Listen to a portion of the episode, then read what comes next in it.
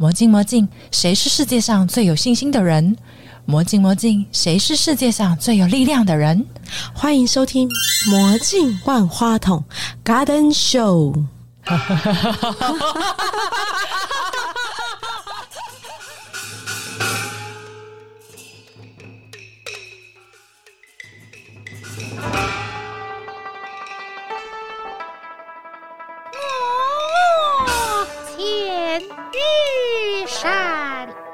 京剧走日你我的生活。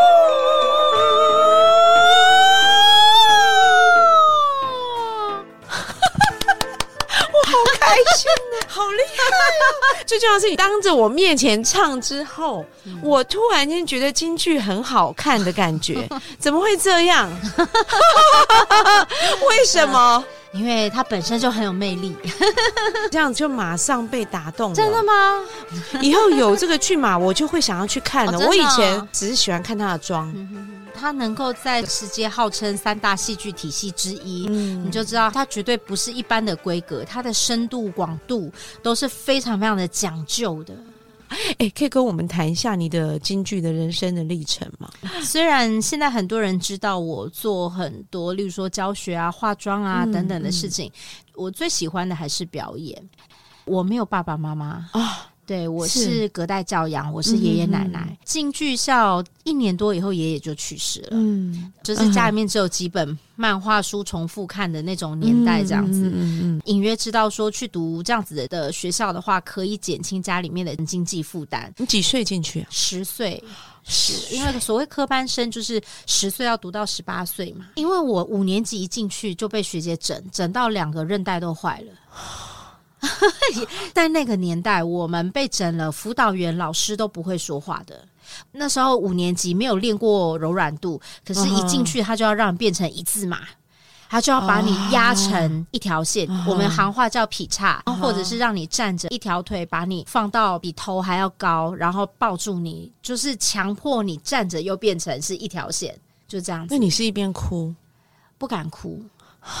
呃，学长学姐制的这种氛围非常非常的重，他们的威严胜过于老师啊，天，非常非常可怕。所以我们回宿舍是非常紧张的，就很怕经过某个学姐的房间又被叫进去整一下，或者是怎么样。你这让我想起一件事，因为我国中在新竹念的，我印象很深刻。有一次我在上厕所，已经快要上课了，我就冲进洗手间，正关上门，突然间从外面冲进了一群人，一阵扭打，不知道我该出声还是不出声，你知道吗？就像一阵疯狂之后啊，我不小心按下那个冲水键，结果他们说谁？谁在里面，你给我滚出来！我想我更害怕，我到底该怎么办？你知道，就在这个时候，唉，我就是多事嘛，我也没救到那个女的，一桶水从我头上冲下来，哦，我印象很深刻。嗯，对，所以就是以前，但是现在的年代真的比较不敢了，因为所有人的都主权意识抬头这样子。对，然后、学长学妹这件事情，或学姐学妹这件事情，对真的很容易有产生这种。因为彼此之间的不和谐，或是看不顺眼，嗯然后产生的这种霸凌的事情蛮多的。那个时候就是因为双腿受伤、韧带受伤。就变成我的学习之路永远都是在最后一名，每天都是带着疼痛，就这样起码有一年的时间，然后慢慢慢慢才有跟上。可是那段时候大概有两三年，我一到上术科的时候，我的胃就开始痛，常常一两个月就一定要到医院急诊去报道，就是急性肠胃炎。所以我小时候就是在这种生活里面度过，恐惧大于一切。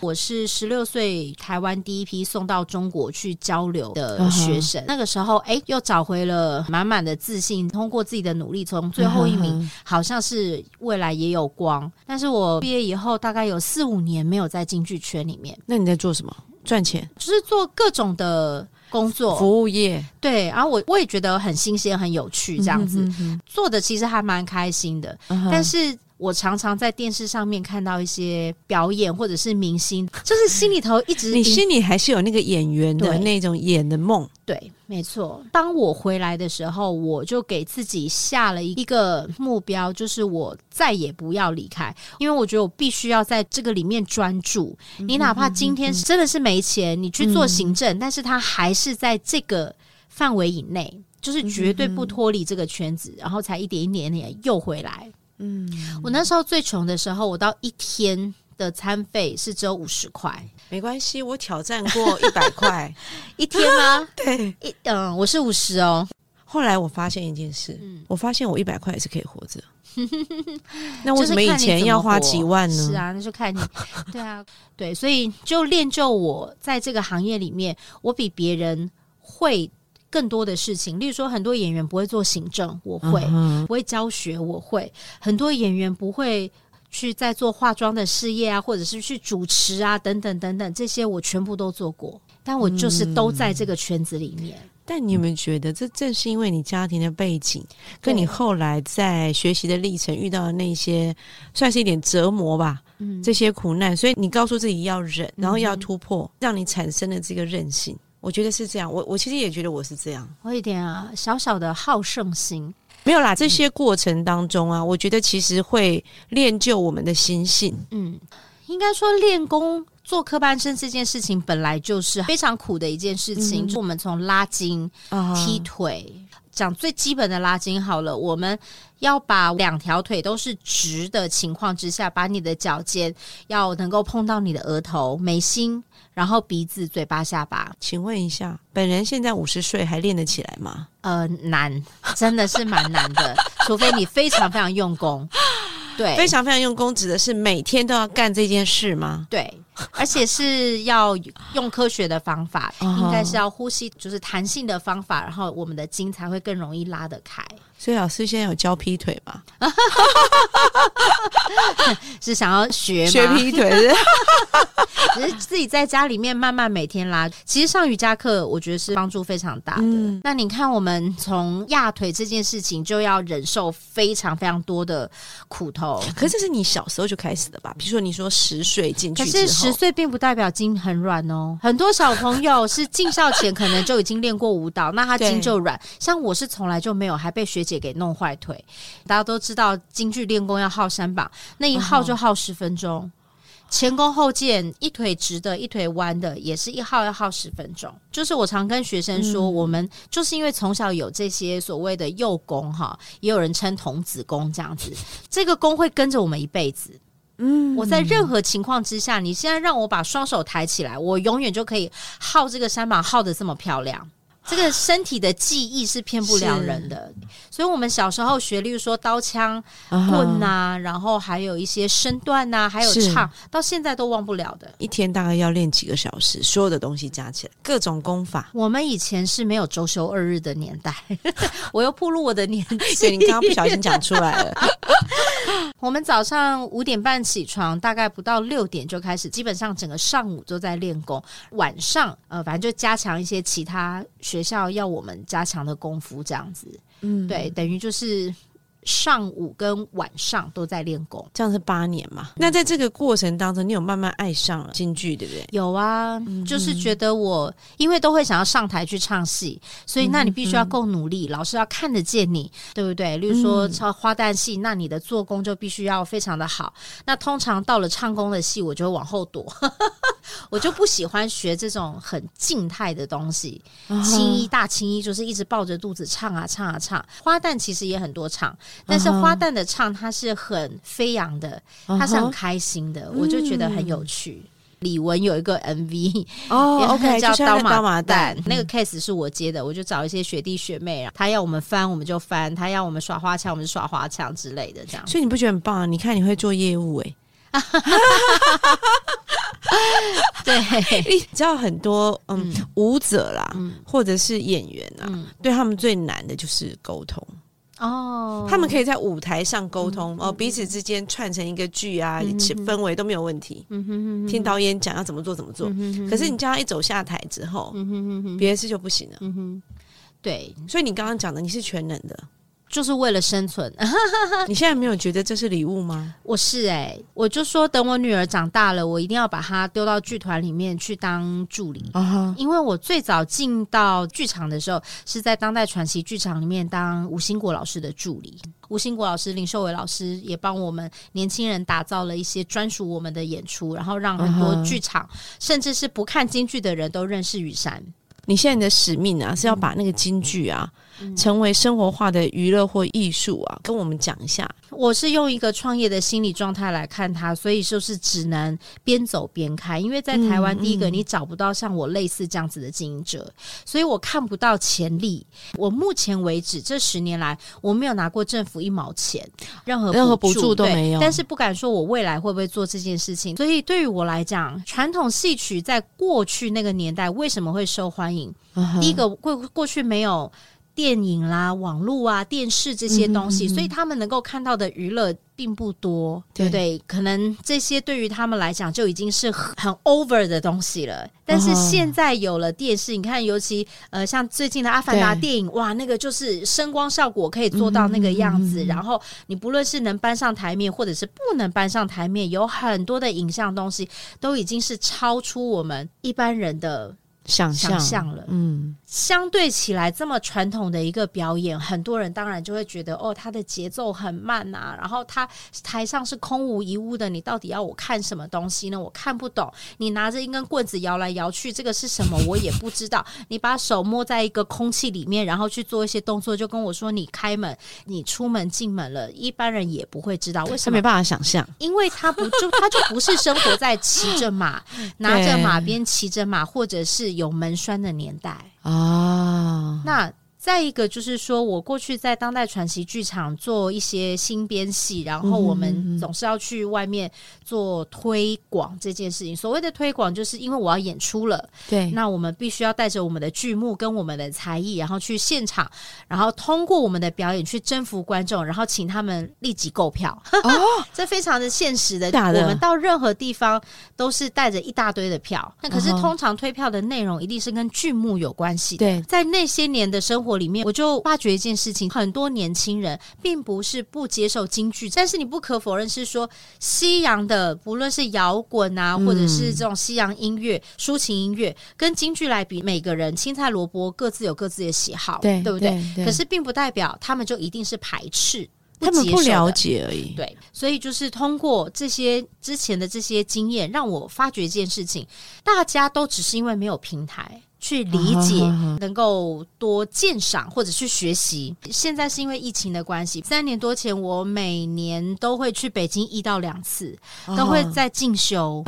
对，可是因为化妆这件事情，坦白讲啊，嗯。因为每个人脸型、鼻子什么都长得不一样，对对对，哈，还有他的服装搭配也有关系哈，所以我觉得这个很难。艺术就是要做一个美的事业嘛。嗯哼对不对？那你要传达出一个怎么样的美，是让不懂京剧的人，或者是不懂这门艺术的人，从来没有看过，他都能够引起他的共鸣。你不论是唱念做打表演，或者是一张照片，嗯哼哼。你任何一个地方，你只要能够打动他，我觉得你就成功了。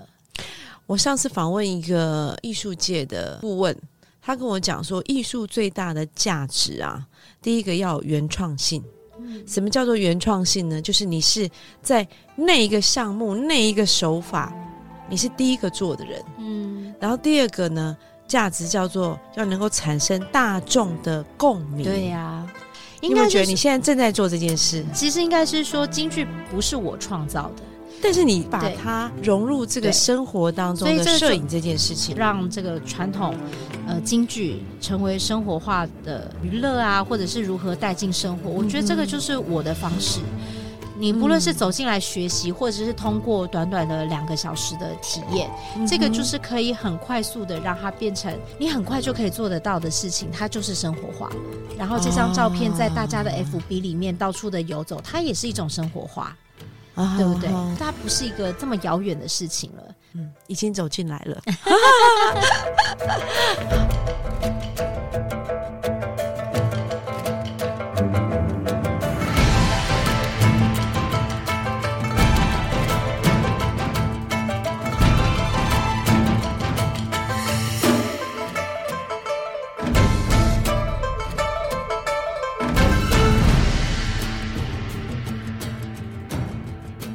从当代离开以后，进入到国家单位的剧团里面，哦然后也是行政跟演出我都做。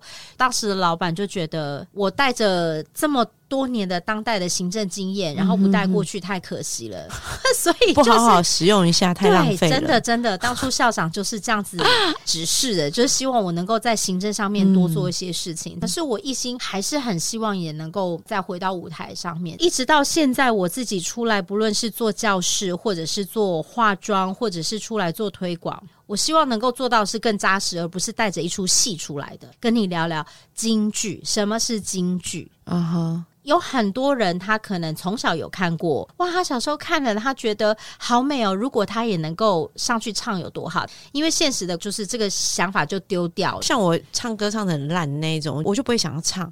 对于要去做这个扮相，对哎，我就会有兴趣了。对，所以就是我提供这样子一个服务，嗯让很多人在短短的两个小时，马上就就觉得自己就变京剧演员。对于很多人来讲，他觉得太棒了。我我此生虽然无法当一个京剧演员，但是我可以通过这样子的装扮，实现我变成一个京剧演员的感受。而且我拍了照之后，我丢上 FB，我丢上啊 IG，、对我马上变成京剧王美。没错，大家都吓死了。谁知道我会不会唱啊？，对，好而且爽哦！我给自己的目标就是，这个照片出去，连嗯我们专业的人看到都会觉得太专业了。所以我所有用的功法，我不会因为他是素人，所以我就偷工减料。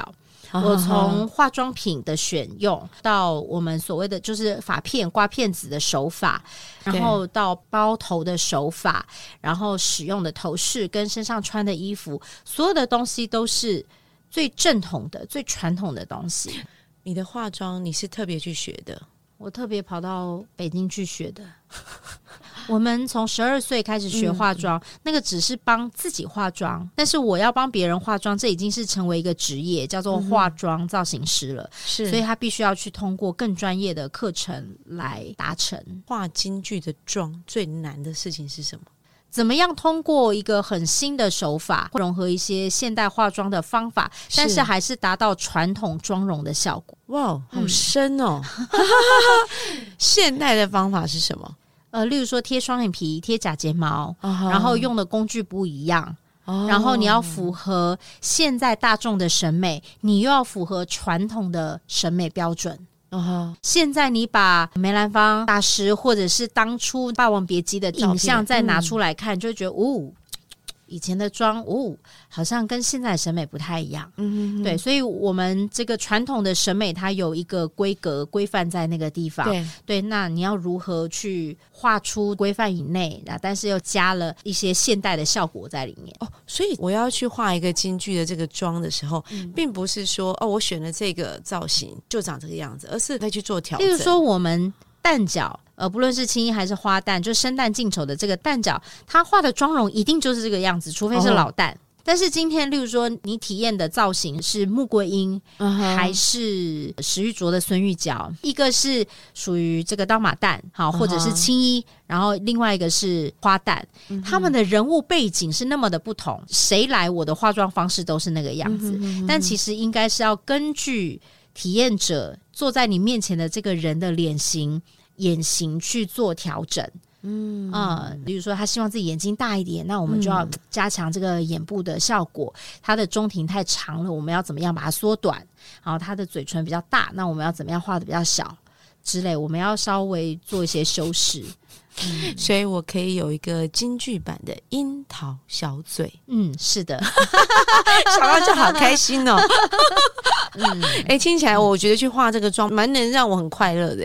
哎很快乐啊，我的客人都体验的非常开心，而且很多都是跟我说：“谢谢老师，你帮我圆梦了，让我做化妆体验的这个事业做的非常的有成就感。”这听起来比唱那个花旦 还有成就但没有感的。不一样，我还是喜欢演戏的。好，那考你数字题了。嗯，你开始做这个事业，对，走了十年嘛，大概算一下，你帮多少人圆梦啊？上百人肯定有吧？上百个人太少了啊！你要定一个目标，目标，我我从今天开始订。刚开始的时候从北京回来，我完全不知道我的客人在哪里，我就在我的只有几百人的粉丝页里面就说，只要你就是私讯报名成功，我就免费让你体验这个妆容。结果你知道吗？真的是短短的一天多一点的时间，就涌进来将近百人。哇！我就发现啊，原来很多人对这件事有兴趣，而且你知道我的粉丝专业那时候可能才四百多人呢。哦，那这样你的比例很高。我们去发那个 一千张的 DM，对不对？嗯，只会有两个人理你，所以你这个成交率太高了。对啊，所以那时候我就发现，哇，还是很多人会想要去体验这个东西。所以其实可能是大家有兴趣的，因为平常没有人勾引我们。对，真的是这样。就是包括连认识京剧也是一样。之前比较有时间的时候，我就会自己录那。个京剧小学堂，就是大概用一分钟，然后例如说教大家如何发声，教大家如何呃练习眼神或手练手啊之类的这样子的一个小影片。很多人跟我的反馈都说，老师真的太有趣了。哎，我也是从这里面就发现，如果你今天真的用一个很活泼有趣的方式，让他去理解什么是京剧，其实接受度是非常高的。哎，所以我觉得这个好适合放在那个以后未来我们那个假日的规划行程，真的对不对？就是一个半天嘛，对对对对，然后就可以去体验这个课程，跟朋友一起更好。嗯，那平常的话，也有很多上班族或学生下班下课以后会来到我们教室，然后来做这个京剧的学习啊，学京剧，对，学京剧有唱腔啦、身段啊，然后呃剧目啊。呃，扇子啊，等等的，他们也刚开始，有的人就是完全就是哎，想说市面上没有这样子的课程，就来体验一下。结果上了以后，就一起一起的上下去，他们发觉太有趣了。然后那个假音从没有办法发出来，到慢慢可以发出自己都觉得很开心的假音，这样子。呃，我有一集练习的那个谢淑文老师米老鼠发音法，是是是是是，对，那个就是让你在一个很正确的共鸣位置。嗯，对对，因为像我这种不会唱歌的人，我很害怕唱歌，讲话没有问题，一听到唱歌就马上逃走。而我们唱歌跟唱戏还是不太一样，唱戏要发出那个一二，你好，我是钱雨山啊，就是要。哎呀，我好兴奋啊！就是要发出这种很像，这是蛋饺啦，生蛋净丑，每一个不同的行当都会有它专属的一个共鸣位置跟发声的方式，要去练习。不论男生还是女生都是一样。哦，对，那我刚刚发出来这个是蛋饺的这个小嗓，就是假音。对，那听众朋友可以试试看呐，因为学那个小猫叫怎么叫？小猫刚出生的时候是喵喵，哎，很好，喵，对对，就是这样子。啊。有的那个声音发不好，就会变喵喵，啊，这就老猫了。对，要要喵喵，哎，多来几次，憋着这样，不是憋着，你的气要往外走啊，要从你的哎喵喵，再往鼻子来一点，喵，再来。喵！哎，对，这个就比刚刚的好一些。Oh my god！对，就是通过一点点系统的方式，去让你的声音在最没有伤害。因为很多人不行，我一定要把这个高腔练出来，哈哈，自己就在家里面会鬼吼鬼叫这样子。对，然后这样就很容易会伤到他的声带。然后也有很多同学就是借由一些唱腔跟肢体，发现原来京剧这么美哦！就是他听唱腔一遍又一遍的听，他就进入了这个京剧的迷幻世界。我又懂化妆，我又懂演员的情况之下，我可以帮我们的客人调整出最好看的姿态，因为有很多他只是纯化妆师。跟摄影师，他无法知道戏曲的身段美感是什么哦。那我同时两个我都兼具的时候，我就会知道，哎，这个人的五官要怎么样调整是最漂亮的，就会教他这个肢体动作，再来指导摄影师拍照这样子。哎，你这个是最难的，这是独有的学问。为什么你知道吗？就算我去旅游拍照的时候穿那个京剧的衣服，可是动作他没办法教你。因为它就是一个旅游景点，让你 settle 好，你自己选服装，对，这差很多。连我去日本，嗯，穿他们的和服，也不会有人来指导你那些动作。对，京剧里头有没有那种身段是让女生拍照的时候看起来很妩媚的？有啊，比如说每一个都要很妩媚啊。美。对呀，就是要美这件事情嘛，啊 你要怎么样让它美？哦你用道具也好，不用道具也好，啊，嗯，表现出来的感觉就是很妩媚，对不对？对对对。哦，我觉得这好棒，我觉得这是一个很棒的体验。就是我希望能够做到全台湾最棒的京剧金摄影棚，对，这是我未来的一个梦想。等你一起来加入，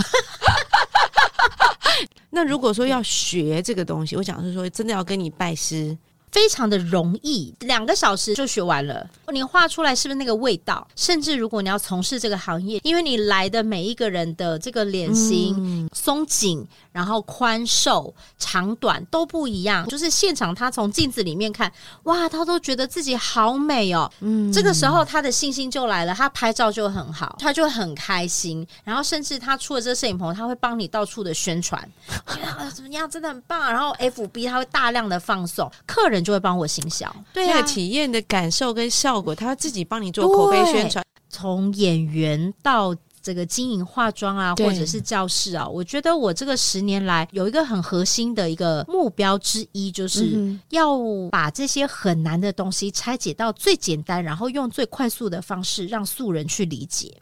所以钱雨山出品，哎观众有信心。是的，哎、我觉得这就是生意之所在，你知道吗？嗯，就是你要让这个看起来很难的记忆或者扮相，嗯好，这个过程当中，可是让大家觉得亲切，很好入口。，对，没有错。对于老师来讲是一件很困难的事情，非常烧脑的，因为我们是从小每天熏陶出来的，有很多东西我们就是。看别人、听别人就会了，我们根本可能都没有学过，因为你每天在那个环境里面。嗯可是对于素人而言，他们对这个东西是空白的，对，所以你要如何让他在很短的时间之内建立自信心，不会觉得太困难，然后就跑掉。所以老师必须要绞尽脑汁，教他如何发声，教他如何咬字，带领他进去领略那个美感。这很像我在学舞的时候，先学社交舞，先不要管跳的怎样，哎，先蹦蹦跳跳就好了。嗯然后老师带你就 follow follow follow，然后接下来慢慢再去修细节，真正进入到国标舞的殿堂。嗯对对对，其实概念很像。就是我们传统有的话叫做“先求会，再求好，再求精对，因为如果你让他不会，他旁边看他觉得很”，难，就连会的意愿都没有对了，对对对对，对是不是这？样子？对，就是一点点的来，对，嗯，老师，我再问一个很难的问题，那个妆要怎么卸啊？很好卸。你先去想想看，以前古时候没有这么多的卸妆产品的时候，你觉得他们怎么卸？或者是说，在物理上面来讲，油是对水还是对油？第一个我物理很烂，第二个我没有做过古人，油一定是对油。有你脸上的彩妆品是油性的，那你就要去用卸妆油。哦对粉我们的彩妆用品是比较厚重的油性的东西，好好对，可是眼部要怎么样卸得干净？就是用卸妆油就可以就可以了。就这么简单。你觉得以前古人的时候都是怎么卸妆的？哎，真的啊，他们就是用沙拉油、用植物油、用麻油，什么都可以，因为那个就是油，麻油，真的。它不是拿来煎蛋的吗？那是现在嘛，它还可以防蚊呢、我们后台大花脸的那个彩妆用品也用麻油去调，化好妆了，然后从你身边走过去，然后你就会闻到一股麻油清香味，这样子。因为他们颜料里面都是麻油，然后涂在脸上。那洗得干净吗？当然，用卸妆油就洗得干净啦。刚刚检验过了，嗯，雨珊的皮肤非常的好，表示她确实有卸干净。这是一个很有趣的声音，你很喜欢对不对？虽然还是爱当演员啦。对，对对对，谢谢老师来。谢谢。